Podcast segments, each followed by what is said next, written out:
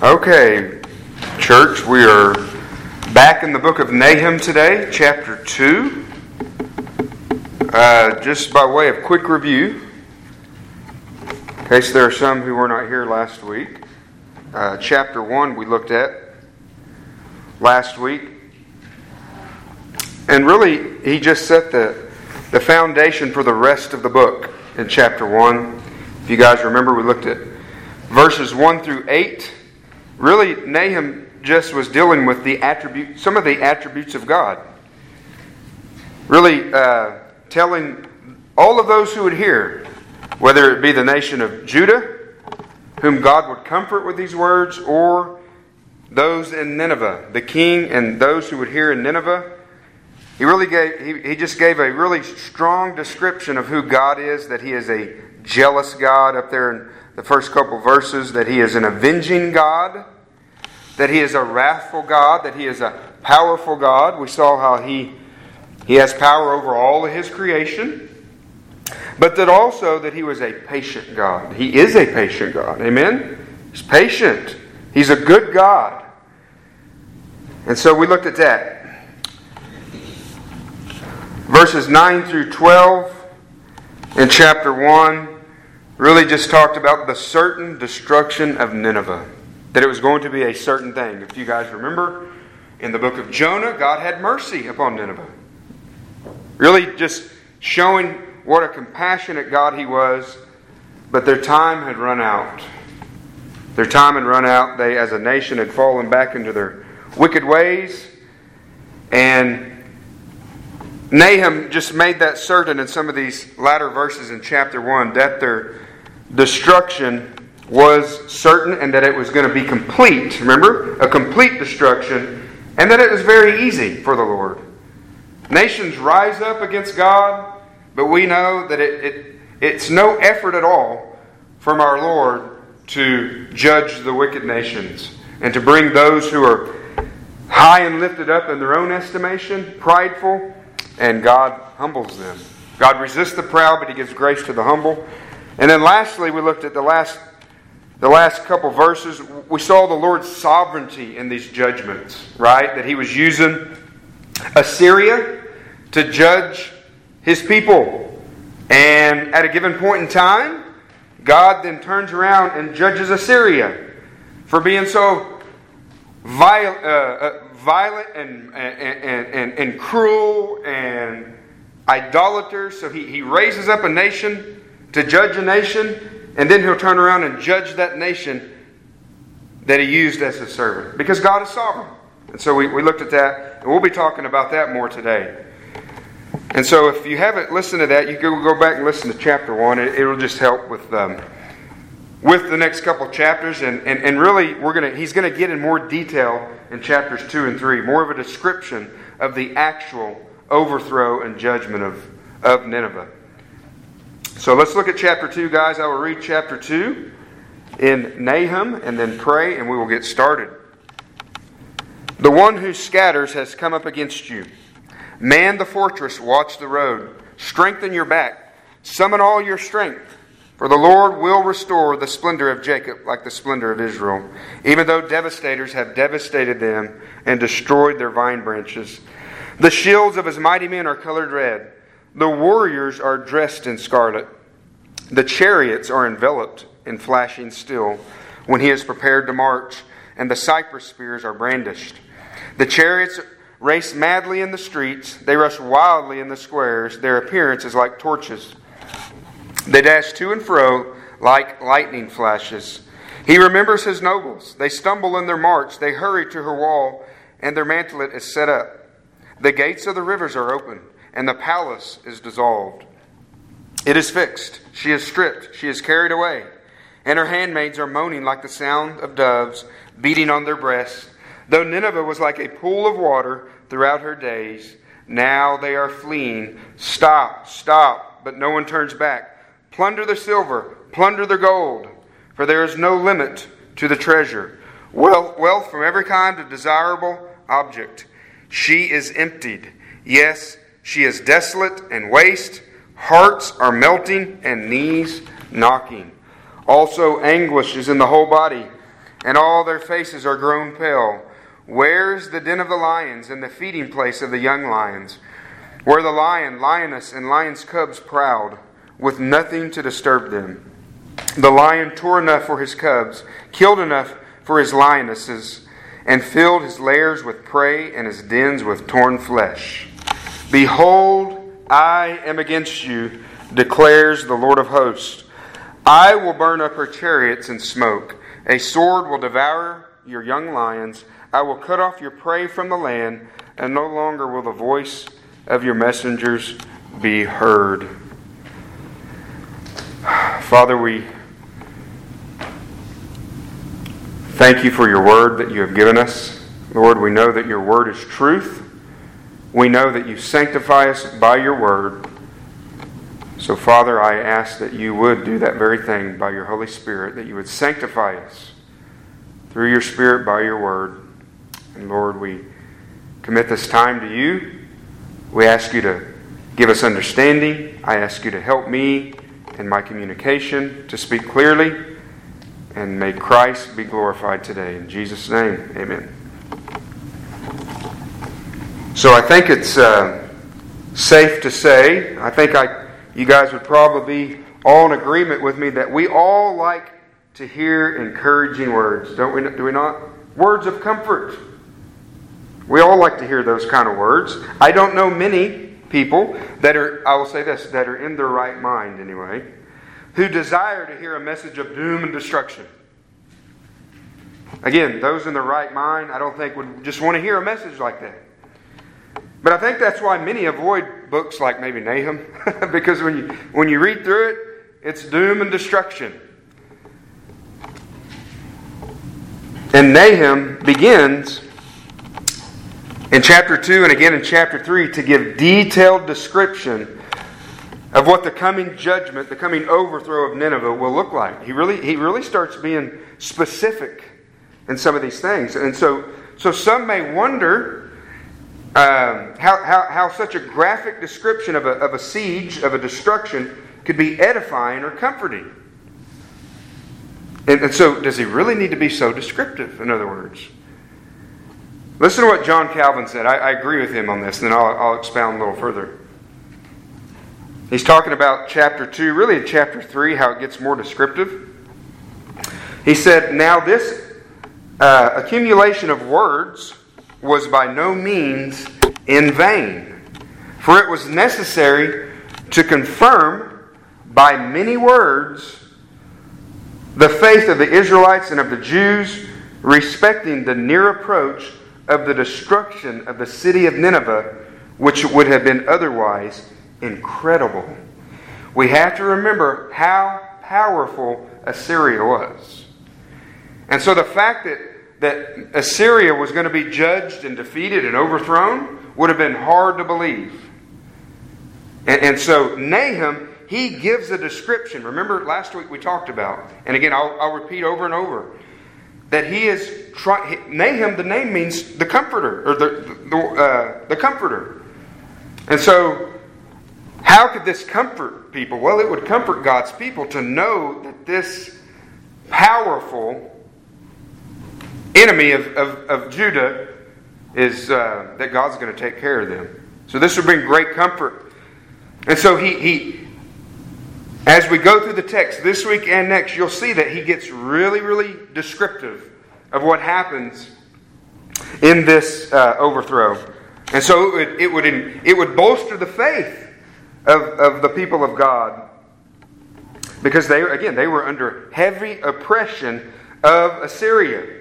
And so remember, this book was written some decades before these events were fulfilled completely in 612 BC. And uh, it, it, it, it uh, so, so these kind of promises, these kind of detailed promises, this is what the Lord's going to do to Assyria. The mighty, really, really thought around, around the, the, the nation of Israel and other nations that they were invincible. And so to, to read this, that this is what the Lord's going to do, would strengthen their faith, would, would comfort them, would stir up their faith. That, that remember, remember who God is? He told us in chapter 1. He is an avenging God. God is going to take vengeance on Assyria for how they have treated not only the nation of Judah, but other nations. And we'll talk about that more. How violent and how cruel that they were. And so it reminded me of the same promise that, that John gives us in Revelation chapter 1. And we talked about this a few weeks ago. Chapter 1, verse 3. John tells us, Blessed is he who reads and those who hear the words of the prophecy and heed the things which are written in it, for the time is near. And so, you guys remember, we talked about that a few weeks ago, how really, and it doesn't really even matter where you fall in your eschatology uh, within the, the four orthodox views, that the book of Revelation is meant to comfort God's people. That Christ is going to conquer his enemies. So it's the same principle here. Yahweh will conquer this powerful enemy, and, and he's given his promises in detail of what it's going to look like. And so, Nahum, the book of Nahum that we're going through, it should encourage and strengthen our faith as well as we read it. Why is that, beloved? Because what did God say in His Word? I, the Lord, do not change. And so we can see how God deals with His enemies. And, and He told us that in verse, in verse 2 that God is jealous, that God is avenging, that He takes vengeance on His adversaries, and He reserves wrath for His enemies. The same God that we serve. So, that being said, the theme of, the, of this chapter, if I could sum it up, it's on, it's on the back of your outline, or on your outline, which is on the back of your bulletin, is this that the Lord is sovereign and is holy and his judgment fell on Assyria and will eventually fall on all who remain in their sins. Okay? Because we are dealing, obviously, you guys know this. The same God is the God that we serve as the God who judged Assyria. He is the same God. So, first of all, we're going to look at five things today. First of all, in verse number one, we see a serious defense. A serious defense says this in verse 1 The one who scatters has come up against you. Man the fortress, watch the road, strengthen your back, summon all your strength. The first thing you guys need to be aware of is that this is sarcastic language that the prophet is using. This is sarcastic language. He's telling Nineveh, man up. Man up. Get ready. Strengthen, strengthen yourselves. Get ready for war. And we know it's sarcastic because Look back in chapter 1 what he said in verse 9 and verse 12. Look what he said in chapter or in verse 9. Whatever you devise against the Lord, he's going to make a complete end of it. Verse 12. Thus says the Lord, though they are at full strength and likewise many, even so they will be cut off and pass away. So you have the prophet telling uh, when this is being read to Nineveh that it, it doesn't matter what you do. You are going to, God is going to destroy you, and He's going to destroy you completely. But now we see, oh, and, also in chapter 2, verse 10, we can see the same thing that we'll look at. She is emptied. Yes, she is desolate. Speaking about Nineveh, and laid waste. Hearts are melting, knees are knocking. When, when the enemies, when God's servants, Babylon and the Medes, invade and take siege of Nineveh. It is a complete destruction. But in verse 1, he's saying, Hey, man up, get ready. You have been the one, Nineveh, Assyria, in all of your brutality and all of your cruelty that you have afflicted so many, including Israel and Judah, and now you are going to be on the receiving end. That's what's going on here. So summon all your strength. Summon all your strength. Although it's not it's going to be to no prevail. That's that's what the the prophet is saying. The one, and, and in verse 1 where it says the one who scatters, I believe that's talking about the, the armies that came in, Babylon and the Medes and whoever else may have been involved, but ultimately it's talking about who? Yahweh. That's the real enemy of Assyria, is Yahweh himself. So he is coming. He is coming in judgment. Secondly, we see in verse 2 Judah's deliverance. So remember, the context is Judah, the southern kingdom. So it's some interesting language here in, in verse 2, but, but the point is, is it's God delivering Judah. So once again, I, I said this last week, starting in verse 9 in chapter 1 down through cha- uh, verse 2 in chapter 2, we see a, in the language, we see there's a, there's a switch. In, in, in the wording, it'll be, he'll be speaking about judgment on Assyria and then deliverance of, of Judah, of God's people, when you read through that text, down through this verse. And so again, the context, he's speaking about the southern kingdom, um, Judah. So this, this language here, for the Lord will restore the splendor of Jacob like the splendor of Israel, even though devastators have devastated them and destroyed their, their vine branches. So this could be interpreted as, as maybe an honorific title for Judah. So, because Jacob was Israel's ancestor and was Judah's father. But we know that the context of this letter is Judah. So, what's the point here? That's, that's more what we want to look at. What, what's the point going on here in verse 2? Judah has been devastated, but Yahweh will restore them. Okay? Yahweh is going to restore. Again, like the book of Revelation. We don't want to get lost sometimes in these prophetic books and all of the, the different language, and you, you know, especially when you're in a book with a lot of symbolism. But the point, just like in the book of Revelation, Christ is going to avenge his enemies, those who have persecuted his church. Same thing going on here. He is a covenant keeping God, is he not? Yahweh is a covenant keeping God, and we know that Messiah, back to Genesis 3:15, the seed of the woman who will crush the serpent's head will come from where? The tribe of Judah. He's going to come from the tribe of Judah. So again, this is good news for Judah, good news for the people of God, and good news for all of God's people down through the ages who have or who will continue to fall under any, any type of tyrannical rule of ungodly rulers. When you think of our brothers and sisters in China, for example, suffering severe persecution, the book of Revelation will be a great comfort for them because it's just temporary. It's just temporary. Christ is going to conquer. His enemies will be judged, if not in this life, ultimately in the next. He will avenge here, or he will avenge in hell. But, but God is an avenging God. So we see God's sovereignty.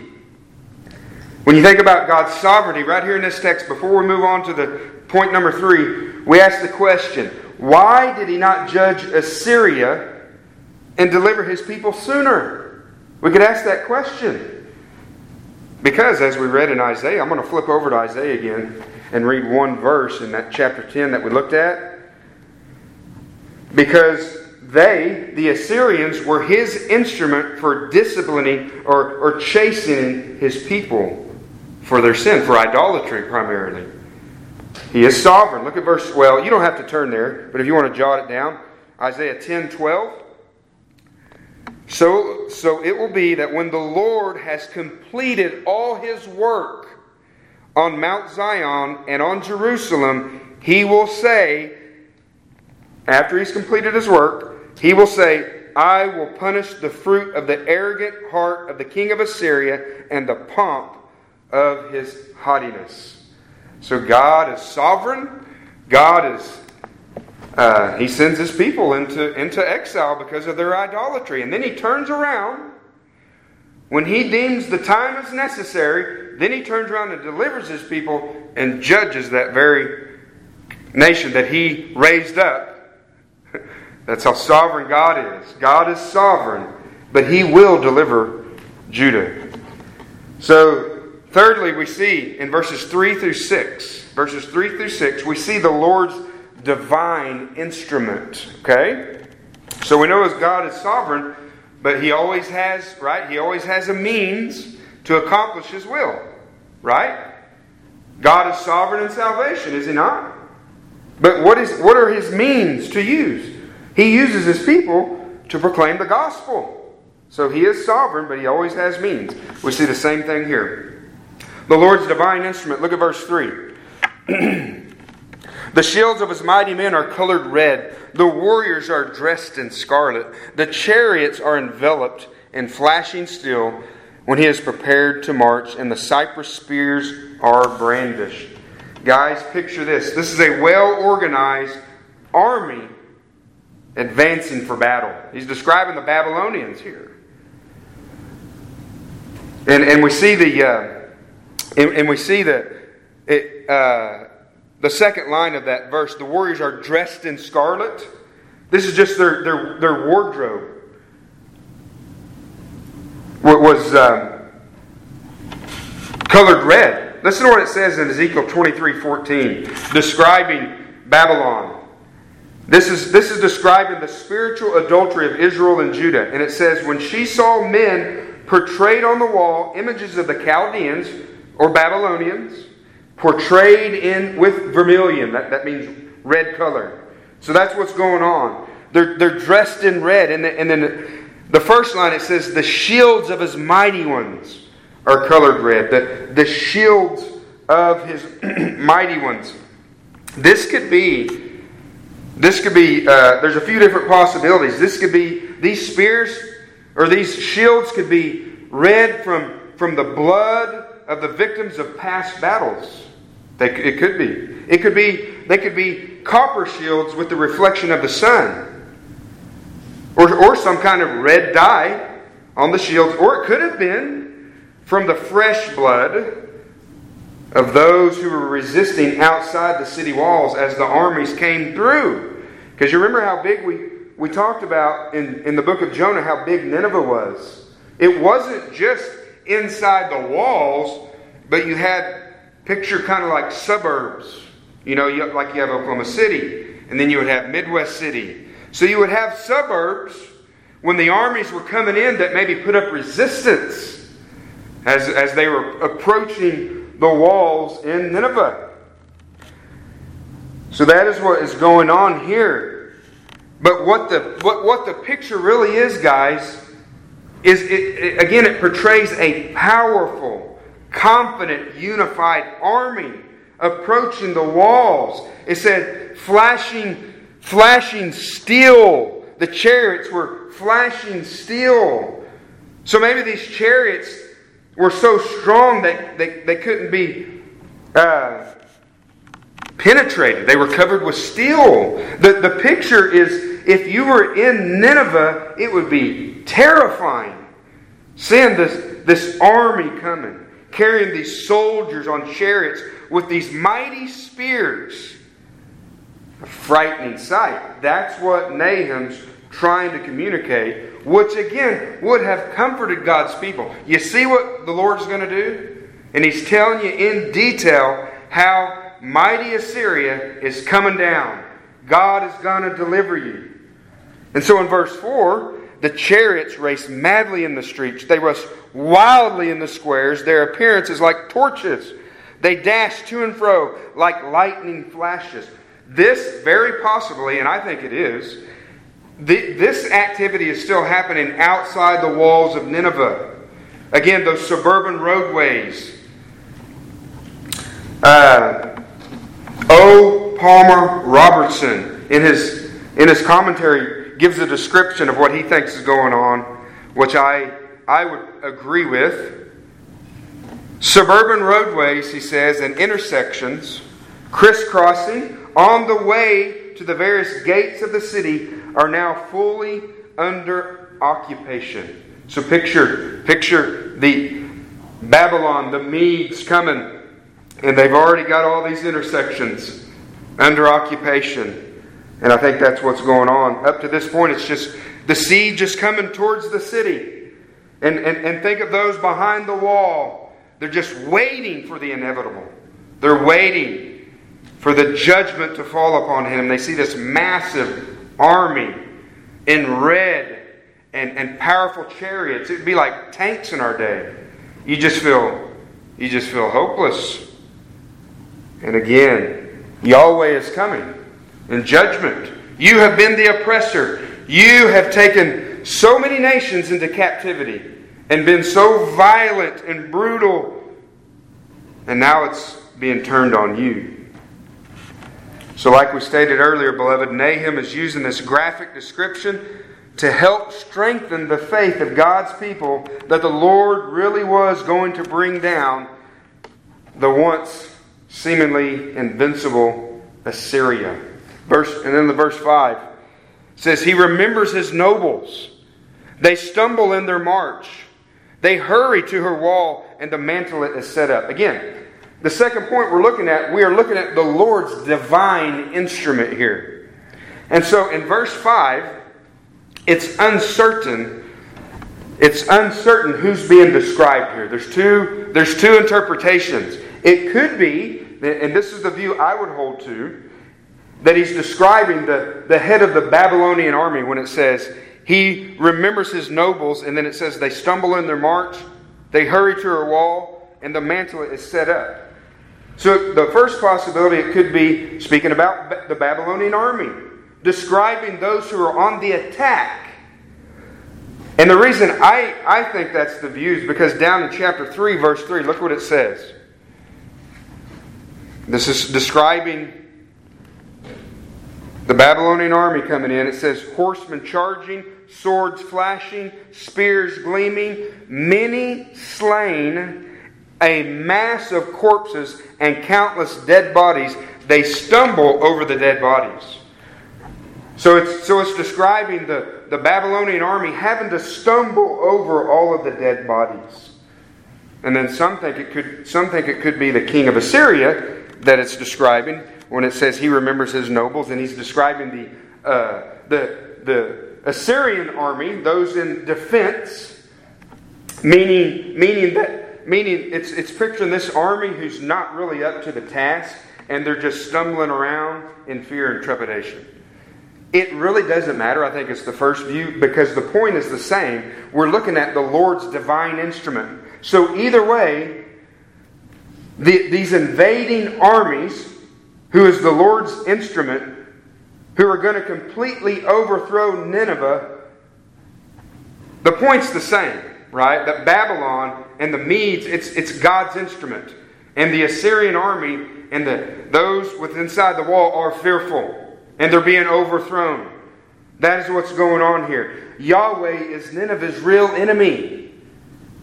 That's what we we don't need to lose sight of that. Babylon is just his instrument, right? But Yahweh is his enemy. Assyria is Yahweh's enemy. And like Nahum said in chapter 1, he reserves wrath for his enemies, and he is bringing it now. He is bringing his wrath. But even that's not as bad as his, what, his, what, his final wrath. None of this compares to his when a sinner falls into the hands of, a, of an angry God and, he, and, and, and the full wrath of God is poured out. But this is, this is his wrath and judgment. So in verse 6, in verse 6, the gates of the rivers are open and the place is dissolved. We ask the question how much is literal or, or metaphoric? The advancing army, again, there's this language in the Bible and other places of advancing armies coming like a flood.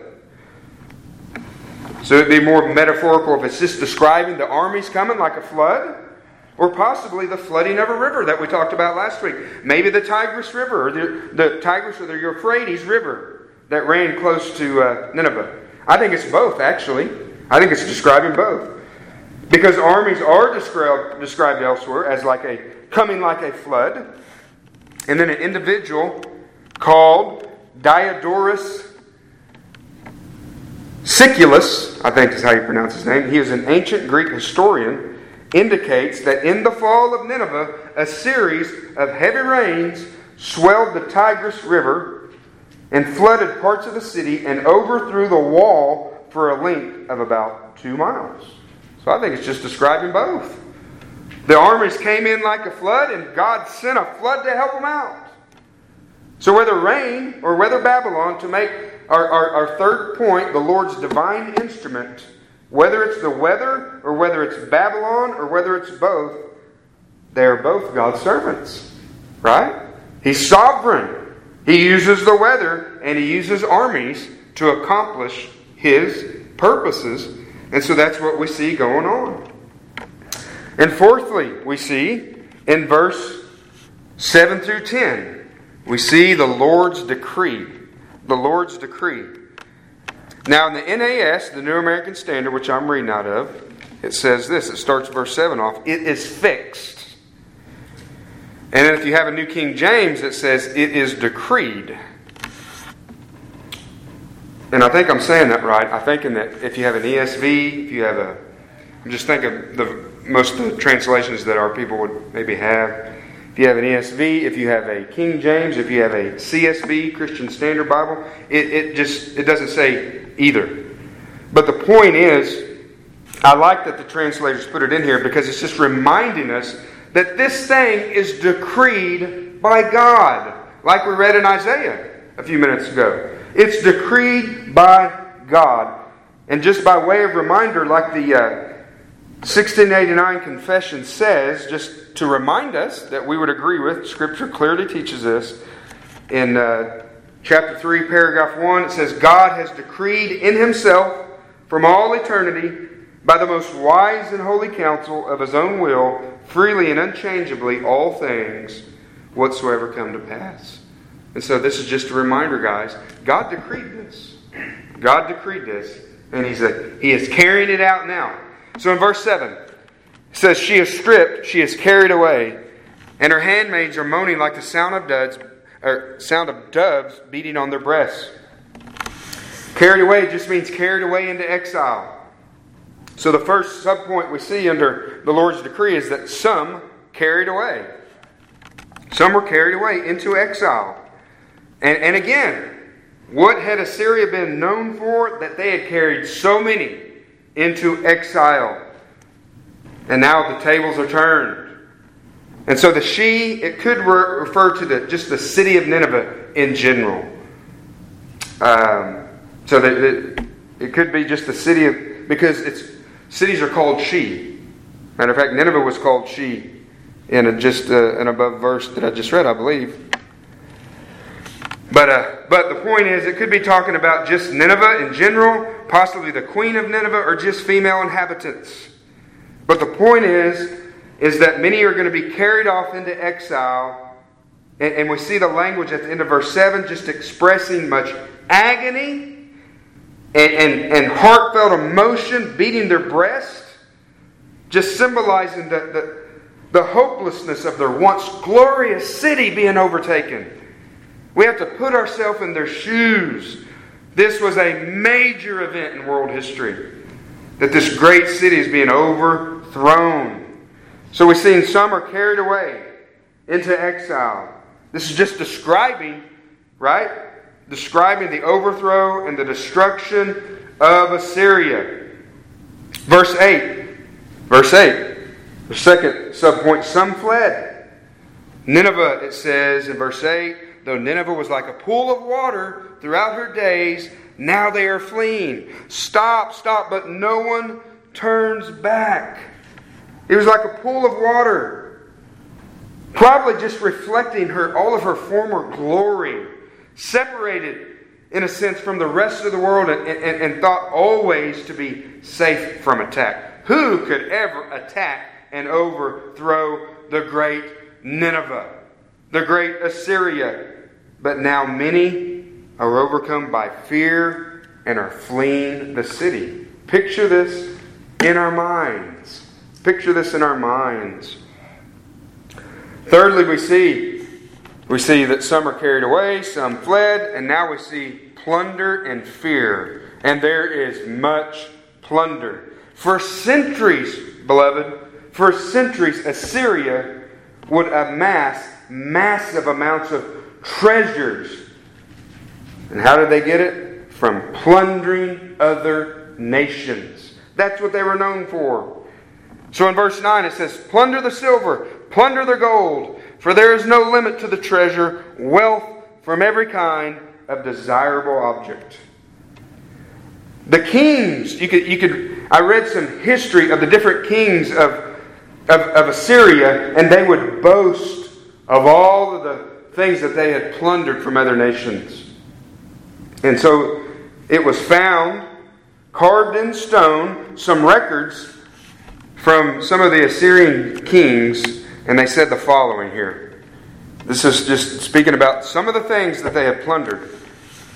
Chariots supplied with the equipment for men and horses, numerous talents of silver, gold, lead, copper, iron, brightly colored garments of every fabric, golden bowls, golden beakers, golden goblets, golden pitchers, camels, oxen, elephants, monkeys, apes, ivory couches inlaid and bejeweled, elephants' hides, lambs, birds, mules, cattle, and sheep.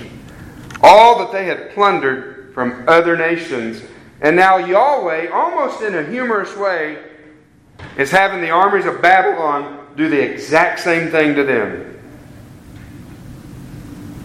So think of the massive amounts of plundering on top of all the, the bloodshed, all the plundering that would have taken place.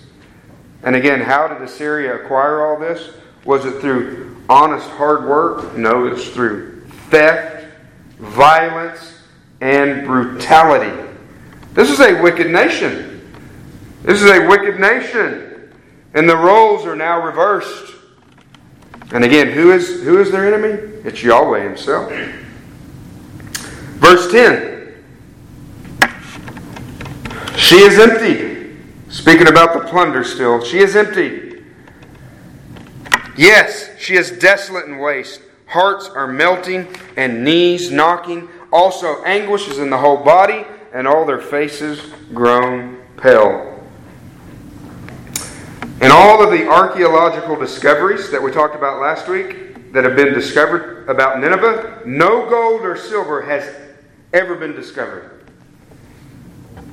Thus, what does that do for us? Further confirming this prophecy. That stuff was plundered, taken away.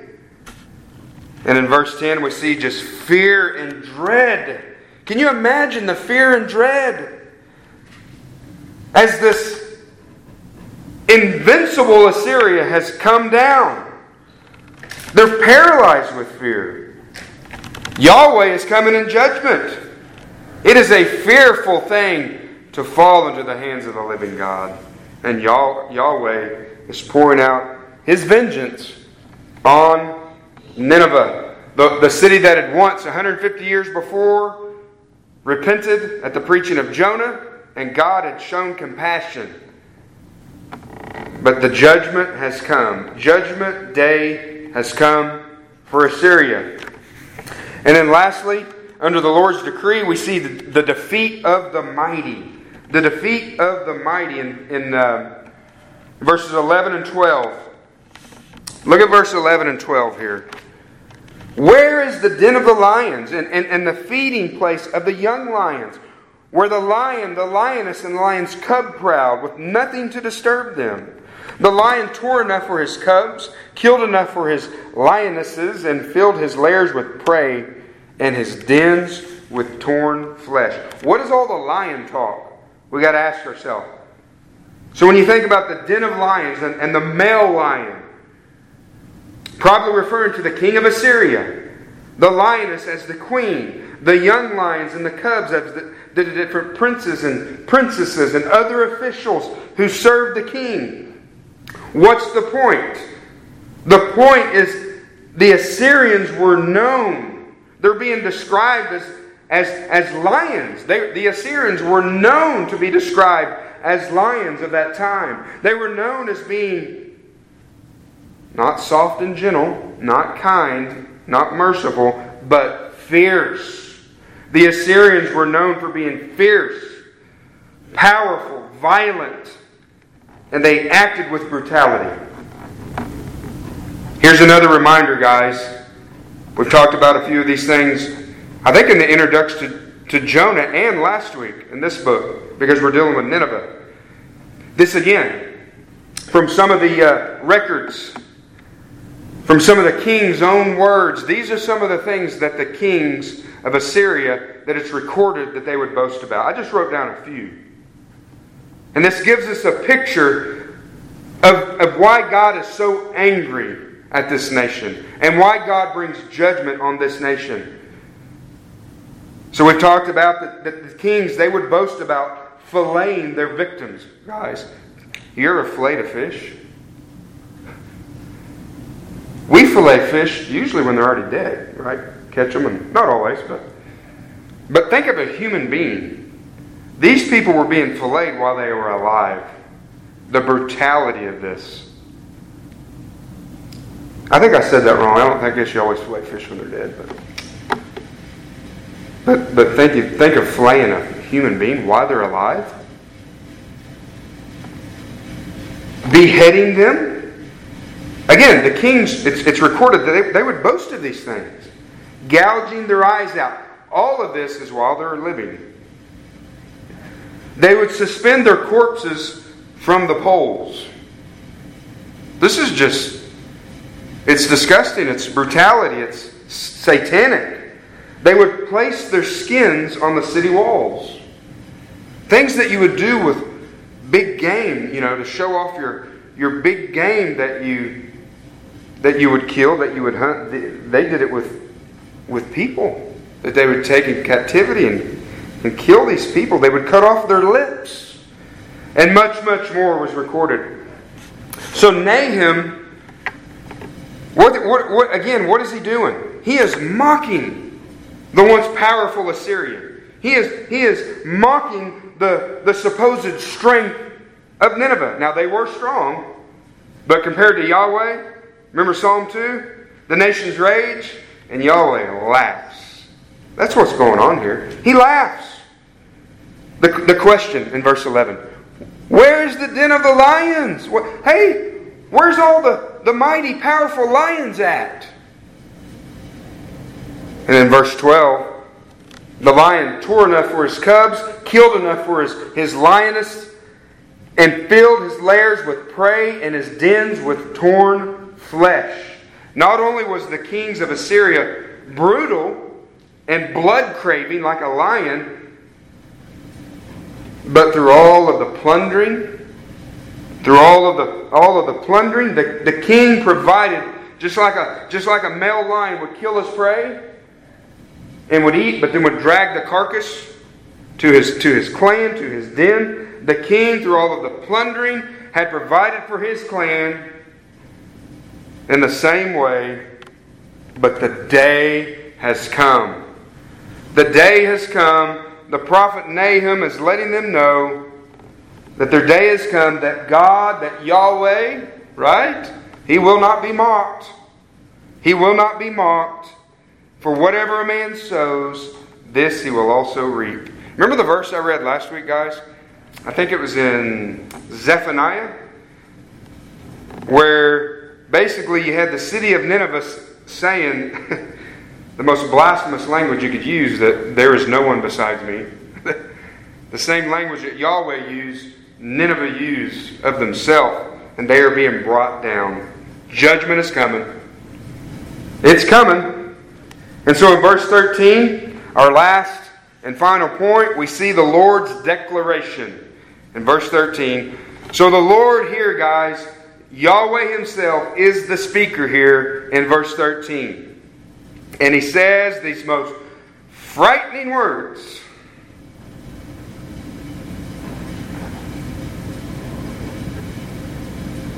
That behold, I am against you. Words that you would not want to hear. Words that are true for multitudes, and they're not, they don't even know it. That the Lord is against them.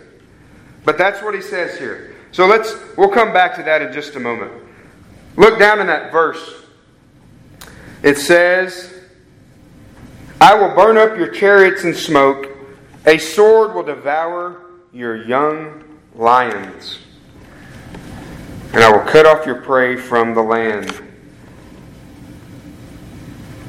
I will burn up your chariots in smoke. All of your strength, right?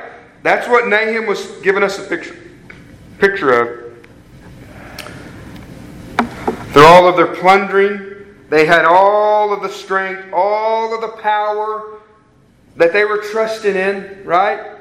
We're going to read another section here in a minute out of Second Kings. You'll just see the, the arrogance of Assyria, the arrogance of the king, the arrogance of the nation, all of this power that they thought they had. And God is saying, I'm going to destroy all of it.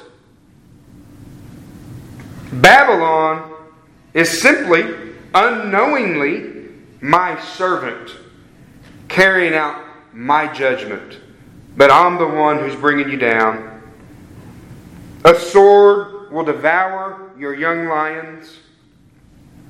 You have made a living, Assyria, of devouring others, and there's not going to be any future left for you. Because I am against you. I am against you. He says it again in chapter 3, verse 5. Behold, I am against you, declares the Lord of hosts. And no longer, at the, at the end of verse 13, look at this. No longer will the voice of your messengers be heard. I want to give you an example of what he's talking about. Turn to 2 Kings. This may be familiar with some of you. In 2 Kings, chapter 18, and you can see the just the pomp and the arrogance of Assyria of the king. They would send out messengers. So we're going to see an example of it. And God says, No more. No more. So, 2 Kings 18. And we'll, I think we'll read verses 28 through 35. I think that paints the picture enough. You'll be able to see exactly what the Lord is saying in Nahum. I'll give you just a moment here.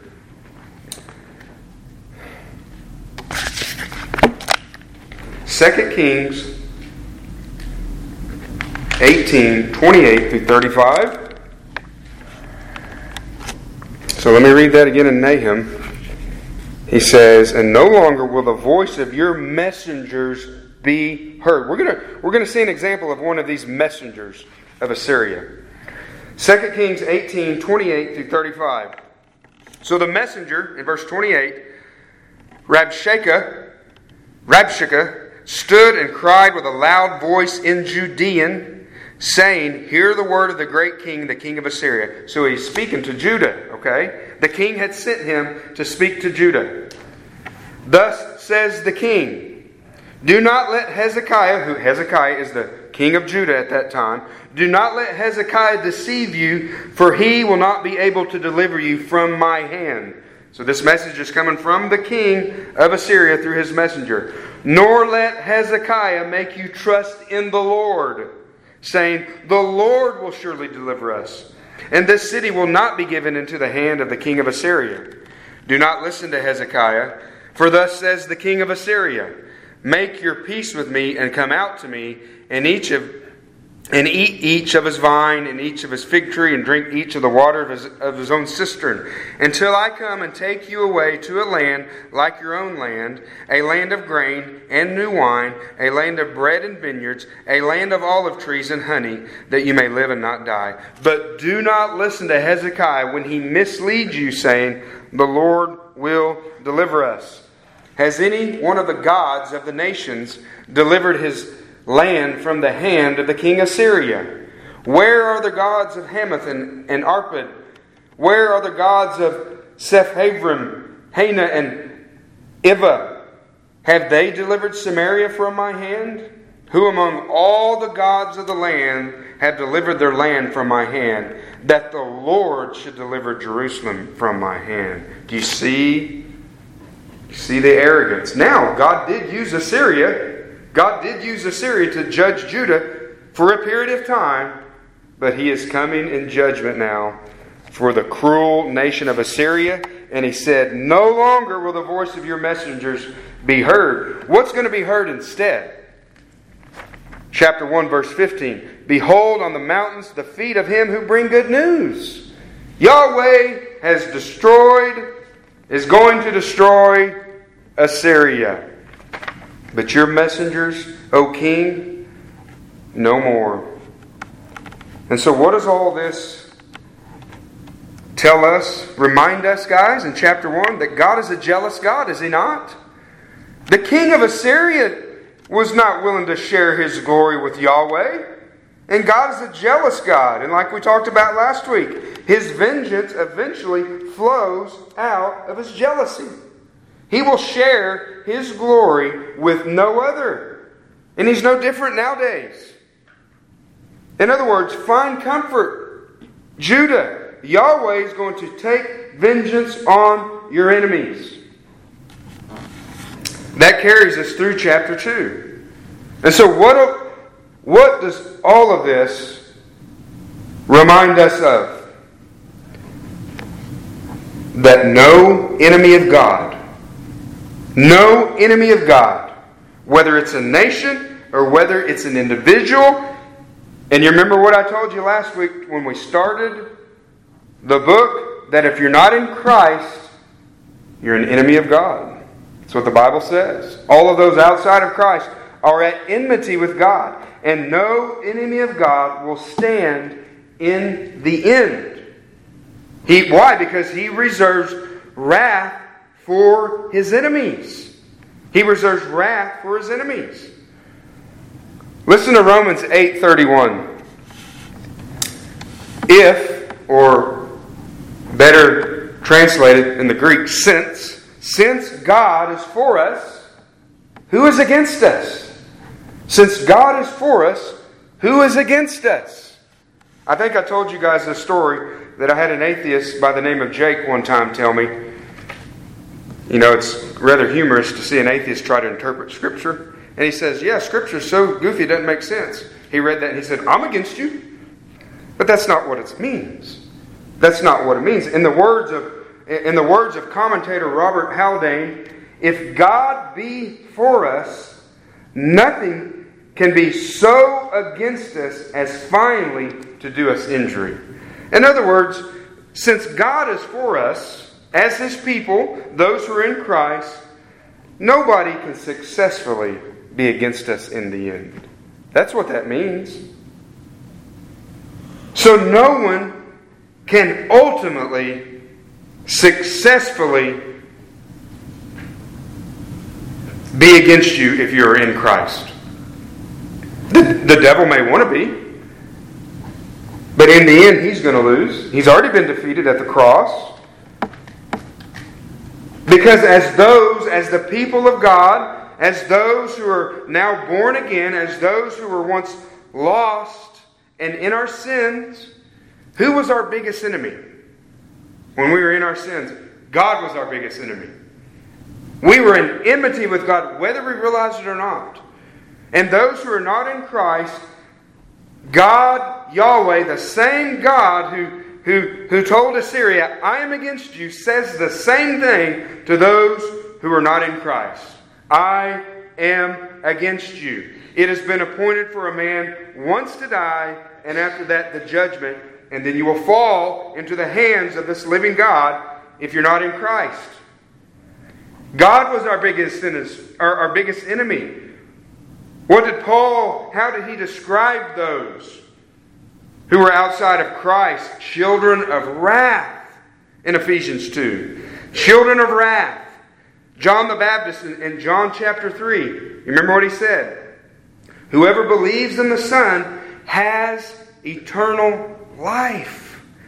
But whoever does not obey the Son shall not see life, but the wrath of God remains on him. And sinners have no idea the danger they're in, that the wrath of God, all of this language in Nahum, all of this language in Nahum that he is wrathful, that he is avenging, he is powerful, He's jealous. All of this language.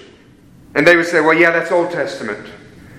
No, the wrath of God is upon you if you're not in Christ. It remains on you. That means his anger remains on a person. And he is slow to anger. He's patient. He's kind. The kindness of God is meant to lead people to repentance. So when we were not in Christ, that was true of us. God was our biggest enemy. But what happened? What happened, guys? Ephesians 2, verse 4. But God. Amen?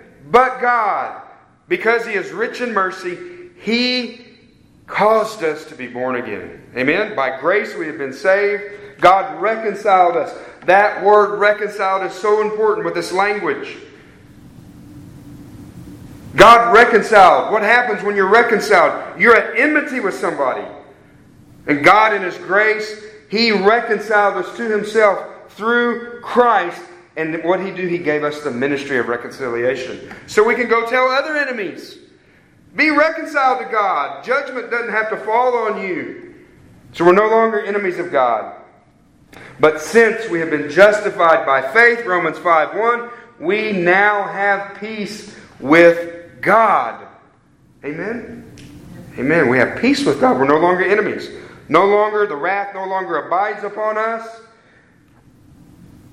But we have been justified, declared righteous through faith. This peace was made possible through the blood of the cross. Amen. The death, burial, and resurrection of Christ, raised for our justification.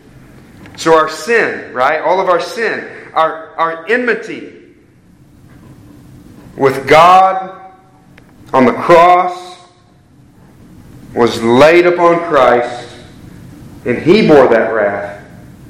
He bore it in full on the cross, where He made propitiation for our sins, satisfying the wrath of God and turning the anger of God away from us forever. Amen? Amen. No longer enemies of God. So the question for you today, the question for all of us today, the question for anybody who would hear this message today, this is not just true of Assyria. So the question for you today is the title of the message Is the Lord against you? One of the greatest questions we could ever ask. Is the Lord against you? Is the Lord against me?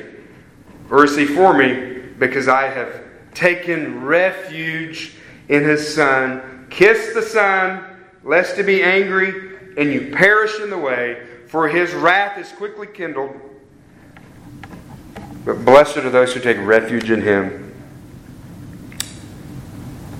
If the Holy Spirit has showed you that you that that that Yahweh is against you, that you are still in your sins, then the command is always, as always, repent and believe in the gospel of Jesus Christ. Turn from your sin and turn to the only one who you can take refuge in him, the Lord Jesus Christ, who gave up his life on that tree, on that cross, and conquered death, hell, and the grave through his resurrection, and bids you to come to him. Amen? Let's pray.